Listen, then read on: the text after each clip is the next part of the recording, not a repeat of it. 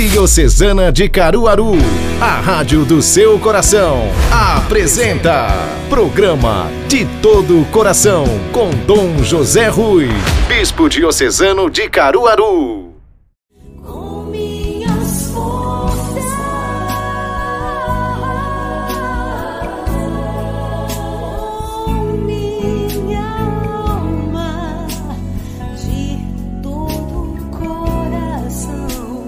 A medida do amor é amar sem medidas. Hoje estou aqui, em Santa Cruz do Capibaribe, paróquia de Santo Agostinho, como você mesmo viu, nesta terra amada onde fui criado, vivi minha fé. Este final de semana a igreja celebra o 22º domingo do tempo comum, mas também faz memória de Santo Agostinho, um grande santo da igreja que nos ajudou a refletir sobre a teologia, sobre a palavra de Deus e tantos ensinamentos de fé. Por isso, Dom Rui, queremos ouvir as suas palavras, a sua reflexão do evangelho deste final de semana, também nos incluindo, nos fazendo participar desta mística da teologia de Santo Agostinho.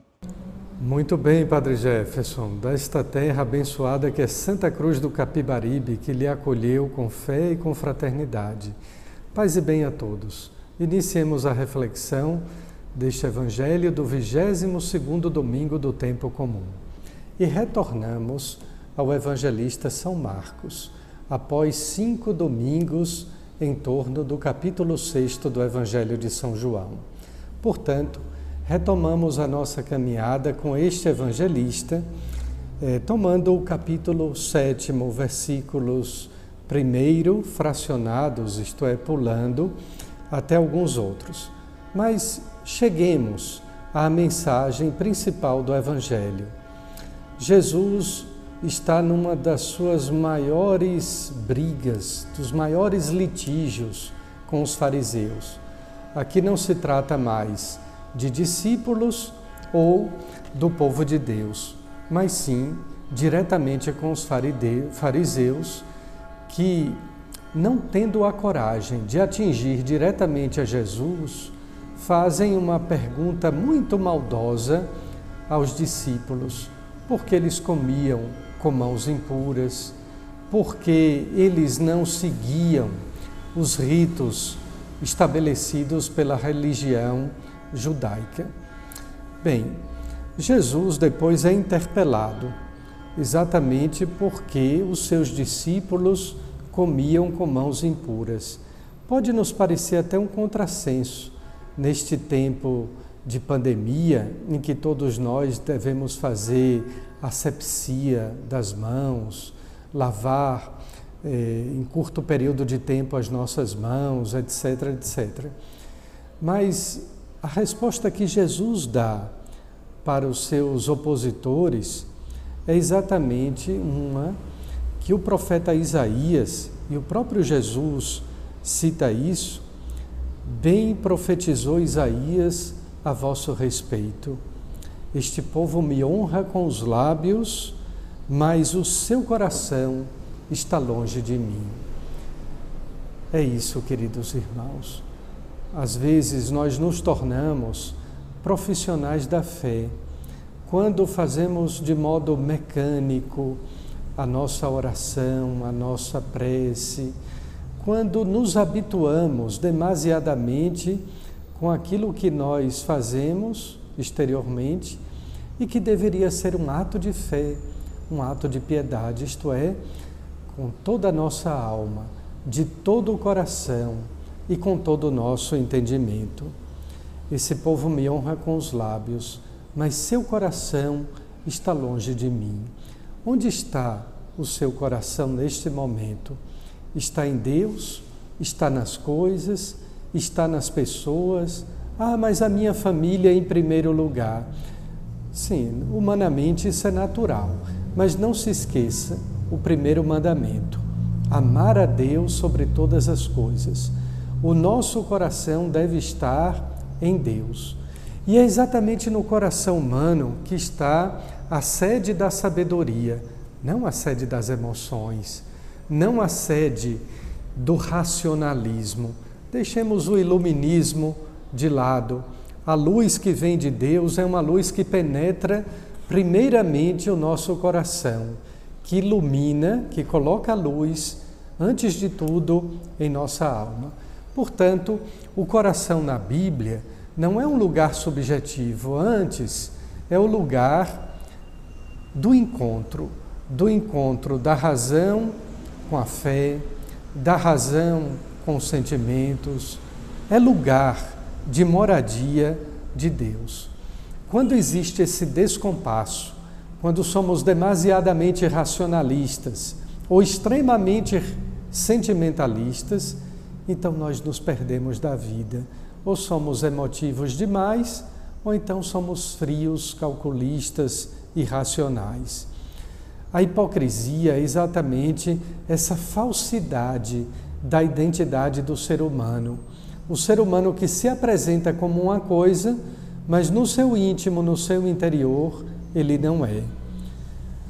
E por fim, Jesus diz a eles: escutem bem e entendam, não é o que está fora do homem que pode contaminá-lo, mas são as coisas de dentro.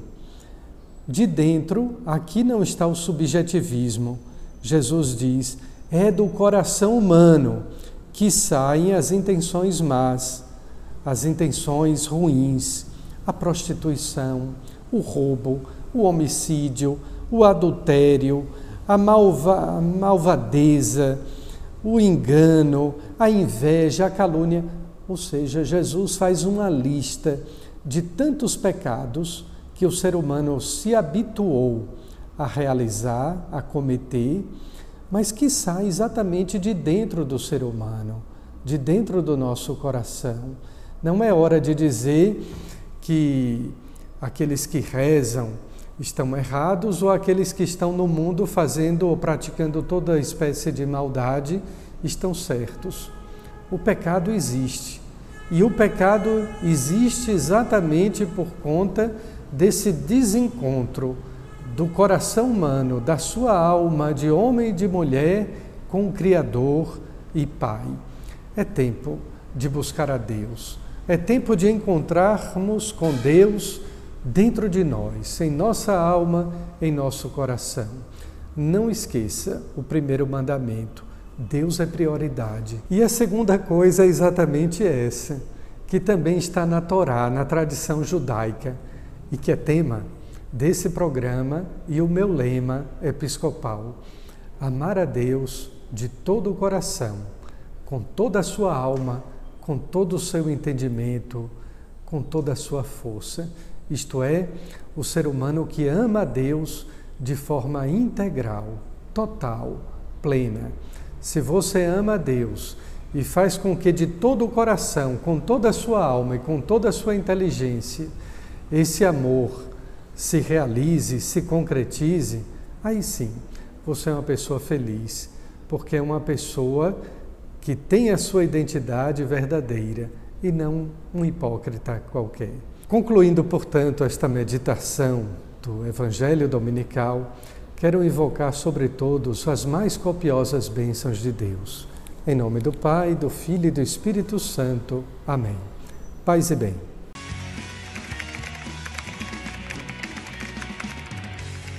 Gente, está começando mais o Papo de Cruz com uma palavra profética, uma palavra forte que deve arder o nosso coração, conduzir os nossos pensamentos e o nosso coração de maneira especial, nos dando firmeza, nos dando postura. Você que está em casa, que pode, que está acompanhando no conforto da sua casa, tome a sua palavra agora e abra, por favor, em Ezequiel, no capítulo 37, no versículo 1. A mão de Yahvé veio sobre mim e me conduziu para fora pelo Espírito de Yahvé e me pousou no meio de um vale que estava cheio de ossos. E aí fez com que me movesse em torno dele, deles de todos os lados. Os ossos eram abundantes na superfície do vale e estavam completamente secos. Ele me disse: Filho do homem, porventura tornarão a viver estes ossos? Ao que respondi: Senhor Yahvé, tu o sabes. Então me disse: Profetiza a respeito destes ossos e diz-lhes: Ossos secos, Ouvi a palavra de Yahvé. Assim fala o Senhor Yahvé a estes ossos: Eis que vou fazer com que sejais penetrados pelo Espírito e vivereis. Gente, uma realidade de um vale de ossos secos, uma realidade de pessoas que estavam mortas. Os ossos, a morte não tinha acontecido de maneira recente, não estava mais ali apenas o corpo, né? Já havia acontecido todo o processo de decomposição, os ossos já estavam secos, já não havia mais esperança para aqueles ossos, já não havia mais esperança para aquelas pessoas que estavam ali mortas. Mas o profeta que foi levado àquele local, conduzido pela mão de Deus para estar naquele local, ele ouviu a ordem de Deus, pedindo que ele profetizasse sobre aquele vale de ossos secos. O que eu quero falar hoje é: não pelo poder nosso, não por escolha nossa, não por autoridade nossa, que somos pobres pecadores, meros mortais pecadores, mas pela autoridade que vem da boca de Deus sobre as nossas vidas, pela autoridade que foi confiada a nós. Qual é o vale de ossos secos que você precisa ser revestido de autoridade para fazer reviver na sua vida? É a sua família, é o seu relacionamento, são os seus amigos, é a realidade da sua paróquia, do seu grupo de oração, qualquer coisa que seja, qualquer realidade que seja, você é chamado a profetizar, assim como Ezequiel, sabe? Estender a mão, proclamar, profetizar a palavra de Deus, profetizar o que é ordem de Deus. Ossos secos, tornem a vida, não por querer meu, não por vontade minha, mas pelo poder do Altíssimo, pelo poder de Deus. E infelizmente, muita coisa do que a gente vive é por omissão nossa. É por nós desacreditarmos na potência de Deus sobre as nossas vidas. É por nós desacreditarmos que nós somos instrumentos úteis na mão de Deus. Muita gente se preocupa muito mais em se maldizer, em não acreditar, em dizer que não vai dar certo, do que profetizar. A gente esquece que nós somos instrumentos de cura, de salvação, de libertação, de transformação na mão de Deus. Esses ossos, na visão humana, não teriam vida nunca. Nunca mais eles voltariam, voltariam à vida. Mas, através da força de Deus, executada naquele profeta que foi primeiramente a escuta, que primeiramente ouviu a voz de Deus e segundo executou, aqueles ossos tornaram a vida. Existe um processo de busca, de escuta, de obediência e de execução em Deus para que a gente possa realizar e viver os mesmos milagres que a palavra nos mostra. Deus ele é o mesmo, Deus ele não mudou. O que mudou foi o coração do homem que passou a ficar endurecido e a não acreditar na potência de Deus de realizar curas, milagres e prodígios. Então, para você que está nos acompanhando, profetize qual é o vale de ossos secos que está na sua vida e que precisa ser trazido de volta à vida. Qual é o vale de ossos secos que precisa de fato reviver pelo poder de Deus. Reflita, medita, medite nisso e ponha em prática a autoridade de filho de Deus, de filho do céu, que existe sobre você. Que riqueza da nossa igreja. Já tivemos uma bela reflexão da palavra de Deus, um belo papo de cruz. Mas vamos agora falar de festa. A pré-festa da padroeira de Caruaru já está acontecendo, como você sabe, pelas redes sociais.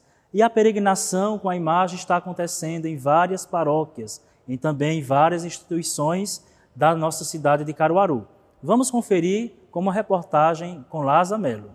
A festa de uma padroeira é um momento especial na vida dos fiéis. Em Caruaru, três semanas antes do novenário da padroeira da cidade e da diocese, acontece uma peregrinação da imagem primitiva de Nossa Senhora das Dores. Instituições privadas, públicas e igrejas que estão comemorando o seu ano jubilar estão recebendo esta peregrinação. Em tempos de pandemia, onde muitas vezes as pessoas não podem ir à igreja, a igreja vem até as pessoas. Alegria, bênçãos e emoção estão sempre presentes na visita de Nossa Senhora. É, eu fiquei muito emocionada porque eu não esperava né, é, receber essa acolhida aqui de Nossa Senhora. Então, assim, para mim é uma questão de. Eu não tenho nem palavras, na verdade. Sabe? Eu tô, assim, tomada pela emoção que me fogem todas as palavras no momento. Eu só consigo sentir. Nós estamos, pelo segundo ano, né, colocando já como parte da programação essa peregrinação Haja visto de que Nossa Senhora das Dores é padroeira não só da paróquia, da catedral, mas da cidade de Caruaru e também da diocese que compreende os 19 municípios aqui do Agreste.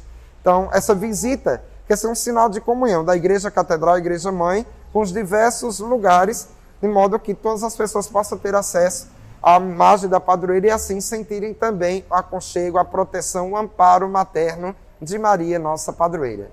A festa deste ano será realizada de 5 a 15 de setembro na Catedral de Caruaru. Em tempos tão difíceis, receber uma visita de Nossa Senhora, quem não queria, não é? Parabéns, Catedral de Nossa Senhora das Dores, por esta iniciativa que está trazendo muito conforto e alegria ao coração de tantas pessoas da cidade de Caruaru, mas de toda a Diocese de Caruaru. Quero agradecer a você pela audiência, pela sua participação. Estamos chegando ao fim do nosso programa.